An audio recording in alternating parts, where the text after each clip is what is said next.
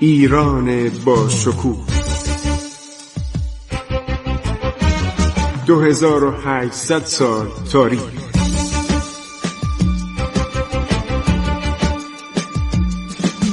عبور از تاریخ.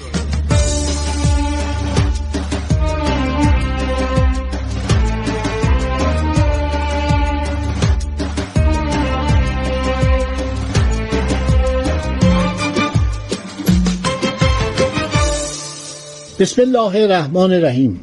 به نام خداوند بخشاینده مهربان.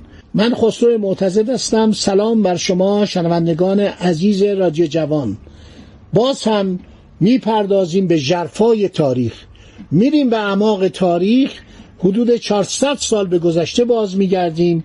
به اصفهان میریم و حوادثی که در دوران سلطنت شاه سلطان حسین در اصفهان گذشته. خب بخش دیگری از برنامه عبور از تاریخ رو آغاز می‌کنیم.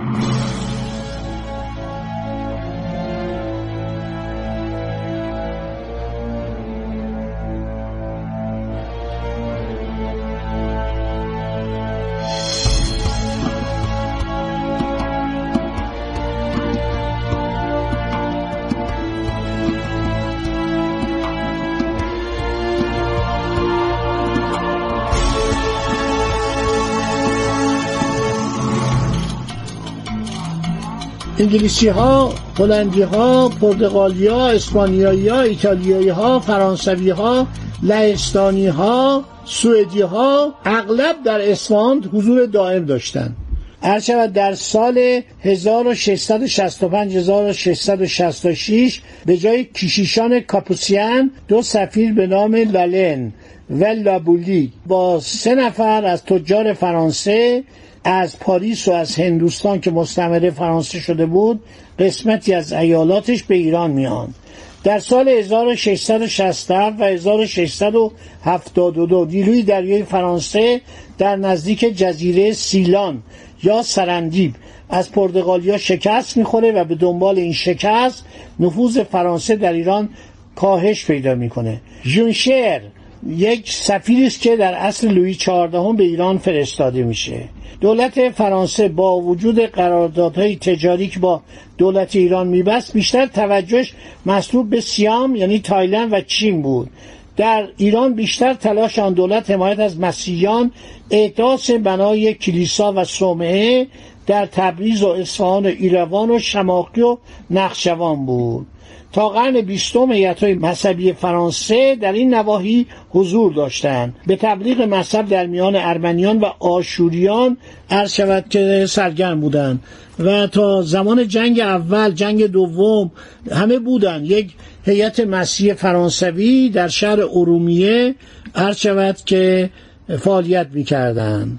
در حالی که دولت فرانسه بیشتر به فعالیت های تبلیغ مذاهب خودش کاپوسین و غیره و ژزوئیت در میان مردمان مسلمان اقدام می‌کرد که نتیجهش صفر بود. سیاحان بازرگانان مردان کنجکاو میومدن به ایران. سانسون اومده بود به ایران. یک شخصی به نام پروسیم پرو ویلوت بین سالهای 1688 تا 1709 میلادی به ایران سفر می‌کنه. که سفرنامش کمی دیرتر در 1729 تحت عنوان سفر به ترکیه به ایران و غیره در پاریس منتشر میشه. سانسون خیلی از ایران تعریف می‌کنه. کشیش بوده و نوشته من این کتاب به آقای روی مونسیور لوی وزیر مشاور فرانسه تقدیم می‌کنم. مثل که این معمولیت پژوهشی داشته. سانسون به احتمال قوی با پدر رافائل دومن رابطه داشته 52 سال اون در اصفهان بوده اطلاعات خودش از اون می‌گیره؟ خیلی جالبه. وقتی آدم این کتاب می‌خونه واقعا متوجه میشه که علل سقوط ایران چیه. در آخرین سالهای قرن 17 کتابش در سال 1695 یک سال بعد از آغاز سلطنت شاه سلطان حسین در پاریس به چاپ می‌رسه. خیلی درباره ایران وقایع جالبی رو ذکر می‌کنه. بعد از سپاهیان ایران صحبت می‌کنه که سپاهیان ایران کیا بودن؟ در پایتخت چارده هزار تن ساخلو بوده. بعد دستای جزایرچیا بودن که تفنگچی بودن. چهار هزار نفر بودن و توپچی باشی فرمانده کل جزایرچیا. من نتونستم اینو بفهمم. جزایرچی چرا؟ به چه معنی میگن جزایرچی؟ ولی اینا تفنگدار بودن. در زمان نادرشام بودن. در اون مجلس تاجگذاری نادرشاه کشیشانی که بودن اسم اینا رو آوردن جزایرچی ها بعد دسته دوم قولها بودن یا قولر آقاسی غلامان شاه بودن دسته چهارم تفنگداران شاهی دسته پنجم قورچی یا قورچی یساول که اینا تیر و کمان داشتن. تیر و کمان اون موقع هنوز اصله مهمی بود. بعد درباره تمام اینا این چهارده هزار نفر مدافع پایتخت بودن و اینها وقتی که محمود افغان حرکت می‌کنه و میاد به طرف اصفهان اینها هیچ کاری نمی‌کنن. برای که تنبل خوابالود اغلب مبتلا به مواد مخدر بودن فرماندهانش بسیار نالایق بودن و آدم خیلی جالبی نبودن.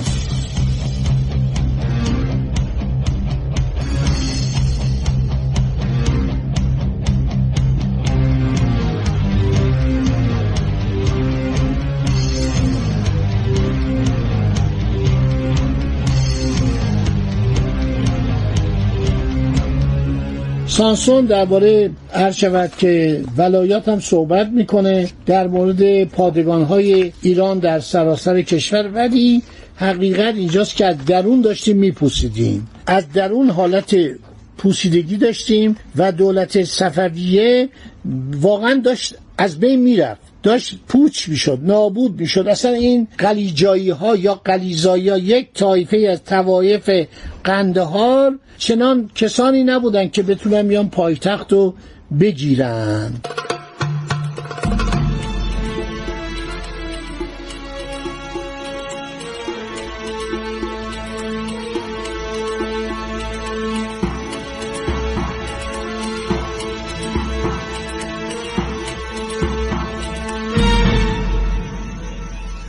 در دوران سلطنت 28 ساله شاه سلطان حسین روابط ایران و فرانسه گسترش پیدا می‌کنه. چرا گسترش پیدا می‌کنه؟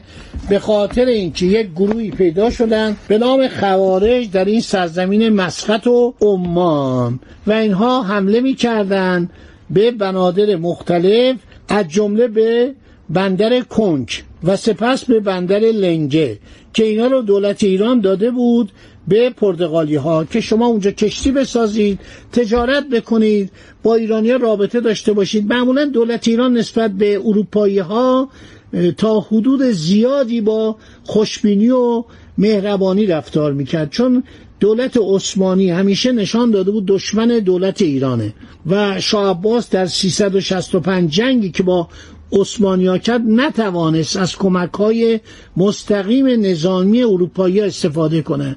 اینا زیاد وعده می‌دادن. می‌گفتن آقا شما برید ما جنگ رو شروع می‌کنیم. دروغ می‌گفتن. می اومدن امتیازاتی با عثمانی ها می گرفتن خودشون کنار میکشتن. فرانسه هم که کنار دولت عثمانی بود. بنابراین دولت ایران ناچار بود خودش یعنی شما شاه عباس وقتی شلی رو میاره آنتونی شلی که آدم نادرستی بود کلاهبردار بود شش ماه در ایران بیشتر نبود. این همه دروغه که ایشون موجد ارتش ایران بود. من جواب دادم تو همین تلویزیون خودمون و رادیوی خودمون که آقا کجا موجد بود. مگر شش ماه آدم می‌تونه یه ارتش درست کنه؟ برادرش آدم با شرفی بود.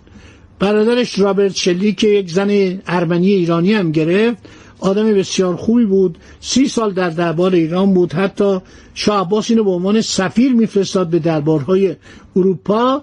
یک سرهنگی هم بود به نام کلونل سر تامس هتفورد این برای ارتش ایران 500 تا توپ ساخت 60 هزار تفنگ ساخت و ایرانیا توانستند بعد از مدت ها که در برابر اصله آتشین عثمانی ها عقب نشینی می‌کردن و جنگ چریکی می‌کردن. یا می اومدن به صورت جنگ های پارتیزانی اقدام می‌کردن یا سرزمین سوخته. یعنی آزوغه رو خالی می‌کردن در سراسر آذربایجان. هر جایی که عثمانی ها می اومدن و از اونجا پایینتر نمی اومدن تبریز رو که می‌گرفتن بیچارا هشت روز بیشتر نمی‌تونستن بمونن. شیش روز. هشت روز خود عثمانیا سربازان ینیچری که خیلی جسور بودن گستاخ بودن اینها قیام می‌کردن. علیه پادشاهان. ابراز نارضایی می‌کردن. گفتن آقا ما الان چهارده ماه ما رو حرکت دادید از استانبول آوردید اینجا زمستان رسیدیم به اینجا. هشت ماه نو ماه ده ماه طول می‌کشید اینا پیاده بیان. و ما اینجا غذا نداریم. یک دفعه چهار هزار رس اسب شاه سلیمان مردن. اینا دچار بیماری مشمشه شدن و همینطور نبود خواب. و حتی درختار ایرانیا میکندن. یعنی این سیاست جنگ سوخته مال ملت ایران بود که استالین در سال 1942 43 در برابر آلمان نازی عینا اینو تقلید کرد. هیچ قازوقه ای به دست آلمان ها نمی رسید مارشال گورینگ رایش مارشال گورینگ وعده داده بود که هر سال دو هزار تن خاربار بریزه روی جبهه های روسیه. سربازای آلمانی که می‌دونید 300 400 هزار تا اونجا بودن و هیچ کاری نتونست بکنه. به روزی مثلا فکر کنید 400 تن 300 تن هم نرسید. و بعدم اون جریان استالینگراد و شکست ارتش آلمان بر اثر بیشتر گرسنگی نبود بنزین. آلمان از بنزین مصنوعی استفاده می‌کردن یخ می‌زد. در که روسا از بنزین واقعی استفاده می‌کردن و کاملا تانک ها و کامیوناشون حرکت می‌کرد. خب خوارج در سال 1695 حمله می‌کنن به بندر کنک و اونجا رو آتش می‌زنن کشتی های پرتغالی رو میسوزونن کالاها رو به غارت می‌برن. دولت ایران و پرتغال ناچار به هم نزدیک میشن. وقتی من به شما میگم پرتغال فکر نکنید در لیسبون. الان پرتغال یک کشور صد هزار کیلومتر مربعی پایتختش هم لیسبونه. کجاست؟ در منتا الیه قاره عرض شود که اروپا. و اون موقع پرتغال تقریبا در تمام سرزمین های شرقی بود. شما حتما اسم آنگولا رو شنیدید آنگولا در همین سالهای جدید 1970 آزاد شد از قید پرتغال. ماکاو تا حدود سال تقریبا 2000 دست پرتغالیا بود. مستعمره ماکاو اونم آزاد شد. به چین برگردانده شد. پرتغالیا در سال 1711 بندر کنگو ترک کردند خب دوستان عزیز این قسمت از برنامه ما پایان یافت. تا همینجا رو به ذهن مبارک بسپرید تا برنامه بعدی انشالله باقی ماجراهای سقوط اصفهان رو میگم و بلاهایی که به سر اصفهان آمد. خدا نگهدار شما تا برنامه آینده. عبور از تاریخ.